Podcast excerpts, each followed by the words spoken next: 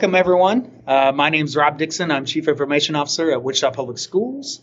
And uh, today we have our first podcast. And I'm excited to start this podcast with my good friend, Diane. Diane, you want to introduce yourself? Good day to everyone. I'm Diane Smokorowski. I'm the coordinator of digital literacy here in the Wichita Public Schools, but everybody calls me Smoke because it's so much easier to remember. And Rob, how do they find you on Twitter? I am at Show Me Rob. And I am at Mrs. underscore smoke. So if you also want to reach out to us from there, we're available. But let's talk about the podcast. This is something we've been wanting to do for a long time, Rob. Yeah, you know, it, it's so much. Uh, you think about where we're at, and and it's been so busy. Many times these things just kind of fall by the wayside, but at some moment you just have to commit, and I feel like we're committing right now. Smoke, what do you think? I agree. And the best part about a podcast is that it's short. We are not going to go for more than about 12 to 15 ish minutes. And it's easy for teachers to listen to on their way to work. I'm just now finding this out. I have to limit myself to 12 minutes. Oh, wait, all of us to 12 minutes. wow. Wow. I believe in our superpowers. It's fine. We can do it. We can do it. Well, today we're going to tackle this question of e learning is it smoke and mirrors or the future of learning? And I have my friend Amanda Young here. Amanda, you want to introduce yourself? Sure. My name is Amanda, and I am the principal at Education Imagine Academy in Wichita Public Schools. And I'm excited to be here with both Smoke and Rob. Uh, we get to collaborate a lot and uh, try and make school what we think it should be.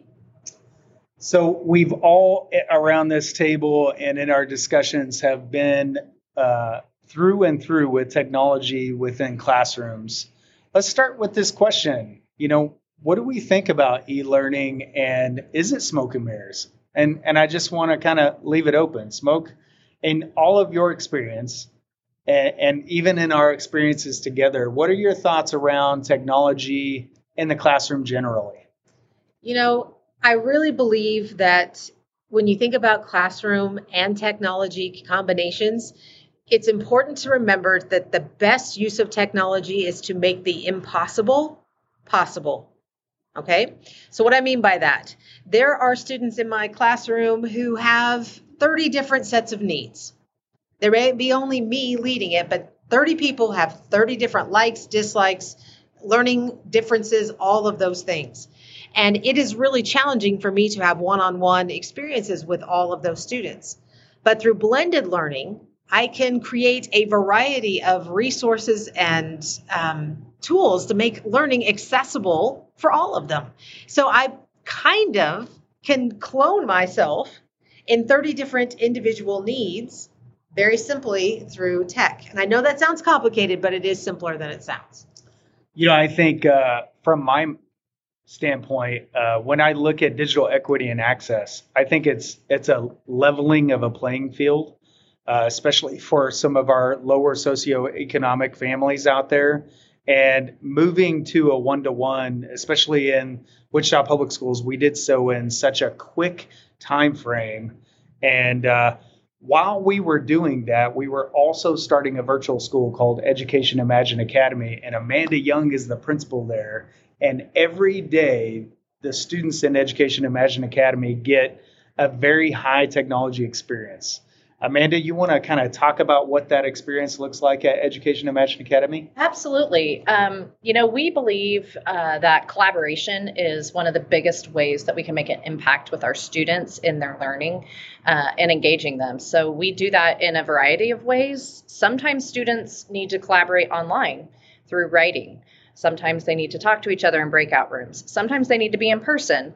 Um, but I think that through educating our staff on the different ed tech tools that we have. Um, as Smoke said, to clone ourselves when the kids are all in different places, they can all be learning something different, but hitting the same standard. Um, and they can show their learning and their understanding in different ways because of the tools that we have available to our students. Um, I think giving kids computers is amazing, but teachers have to be able to teach kids how to use computers to actually learn, not just use them as a tool to type on, but to invest in their own learning. Um, so it's it's definitely been a challenge for my teachers to try to learn in such a short amount of time um, and to try and create a virtual school during the middle of a pandemic. Um, but I think most teachers that are not in a virtual school really only have that experience as a remote teacher, which is different from a virtual teacher or different from a blended learning situation because we were just putting a band aid on a pandemic. Now we have the ability to take time to really invest in our teachers and their understanding of blended learning so that our students get the best outcomes. I also want to congratulate you because your teachers move so quickly. Uh, this is the second year that they've been recognized as a Microsoft Showcase school, and I think that shows the transformational journey that you've done with your staff. And I think that's, I think that's awesome. Uh, you hit on a point called remote learning, and Smoke, I want to point to you um, and ask the question. You know, how do we get to what? And we've discussed this before. What a new normal looks like uh, in that adjustment from remote learning. So, if you're asking me how we take the tools that we have, and you know, as Amanda was saying, we handed them out, and we didn't really have a lot of time to prepare people in pedagogy for the use of digital tools. And now we have these digital tools, and it's time to fill the pedagogy. Is that what you're asking me? I think so. When you look at that month that we had, a fall of 2020, where we had a month to give professional development to prepare teachers, we know that that wasn't the right delivery model to change classrooms across the way. Even though we saw, you know, an average of 405,000 Teams calls that next February, which was our highest use. All right, pause um, right there. 405,000 Microsoft Teams call per day? Per day. Per day. Okay. On continue. average. Um, when you look at that, what teachers had to do in order to make sure that that happens, you know, obviously there's a feeling of trauma somewhat when you take the amount of change that they've had to incur. And I wonder, how do we make sure that our teachers a see technology opportunities as something positive for students and b make sure that we're intentional about delivering the right content within the classroom and offering the right content outside of the classroom so i think the first step in all of this is just to first breathe right you have a lot of things that you've experienced, you played with a lot of tools, you played with a lot of different uh, websites and things to help create wonderful experiences for the classroom. So, one, you expose yourself to a lot of these things. Congratulations, you've got a chance to take like the biggest workshop in a shortest amount of time. However, now it's time to also go and consider which of those tools that I experienced, what learning experiences that worked really well did I find beneficial? Target those and say which of these work amazing for my students, whether they're in person, remote, or virtual. For example, that digital turn in of resource or of work of students, right? So our district has Seesaw K5, PK5 across the district. And if I am doing small groups with kindergarten students and I'm having students draw the beginning and the middle and the end of a story. That's something I was doing before technology. However, as a teacher, I was also taking home stacks and stacks of paper. You always can find the teacher at the ball game because that's the teacher with the stack of papers, right? Now, I have the ability as a teacher to have students snap photographs of what they've drawn turn it into me, plus they can narrate or defend what they've created to give evidence of why this what this is. Like I drew a picture of the beginning of the story and look, I put a tree in there because the tree was important. Those sorts of things are really tough to do one-on-one with students in the classroom, but with tools like this, we sampled during remote learning, turns out they're amazing in person as well.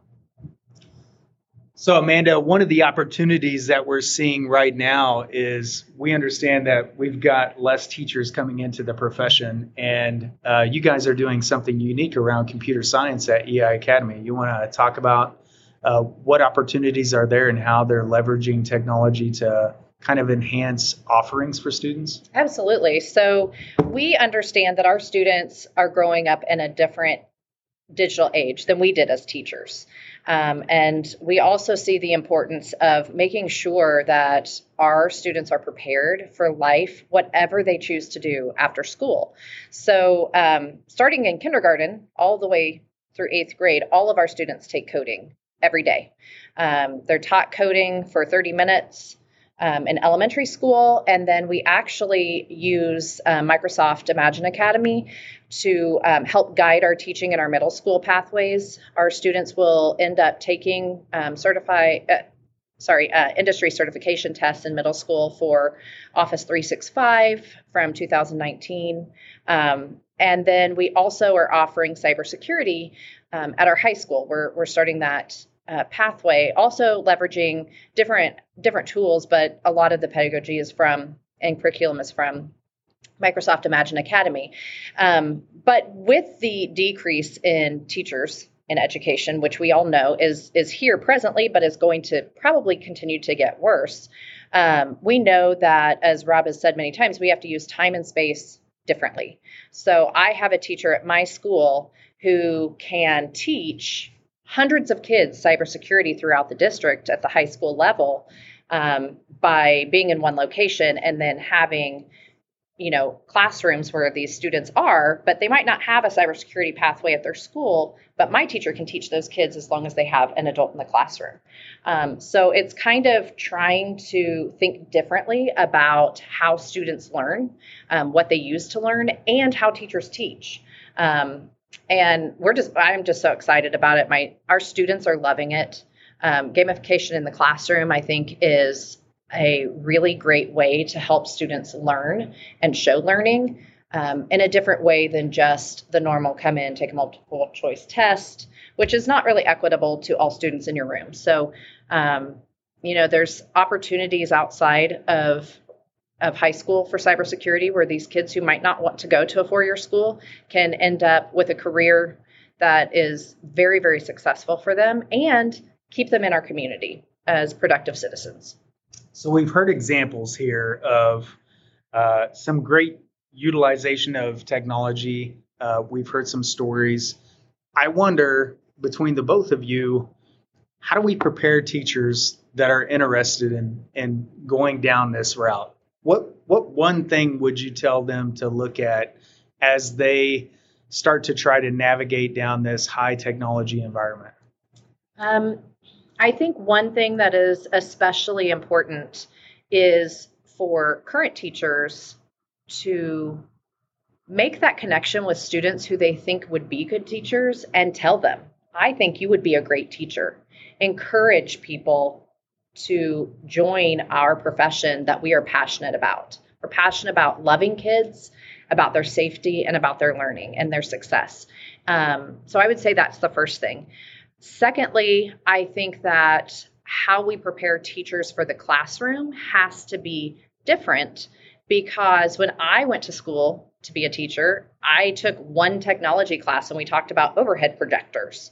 Um, we can't do that anymore. We need to make sure that when we are um, producing teachers in at the college level, that we are teaching them the skills of engagement through educational techno- technology skills um, before they hit the classroom, so that they're prepared um, to go into the classroom and, and help students use tools that they already know how to use. Awesome. Smoke. I would say that if teachers are curious to get started in these ideas of how do I help all students learn? How do I help set up my classroom for blended learning? How do I even begin to explore what tech is out there that works great for my kids? One, call on our team. We're available. So that's always available. Um, reach out to one of us on the EdTech team. Secondly, I would encourage you to go explore one of the leading persons in blended learning that's in the education sphere, and that would be Catlin Tucker, C A T L I N Tucker.com. She has a couple of books out there that are terrific. And one other person, Jayme Linton, J A Y M E L I N T O N. She's got a book called The Blended Learning Blueprint for Elementary Teachers. fantastic Phenomenal. for K 8. I would say if you're even a middle school t- teacher, this is worth exploring. Guys, thank you so much. This is a great conversation, a great first podcast, and uh, I appreciate you both and your uh, knowledge around this area. Everyone, please tune in. Uh, we'll be producing more podcasts, probably on average about once a month. Thank you all so much. Goodbye. Adios.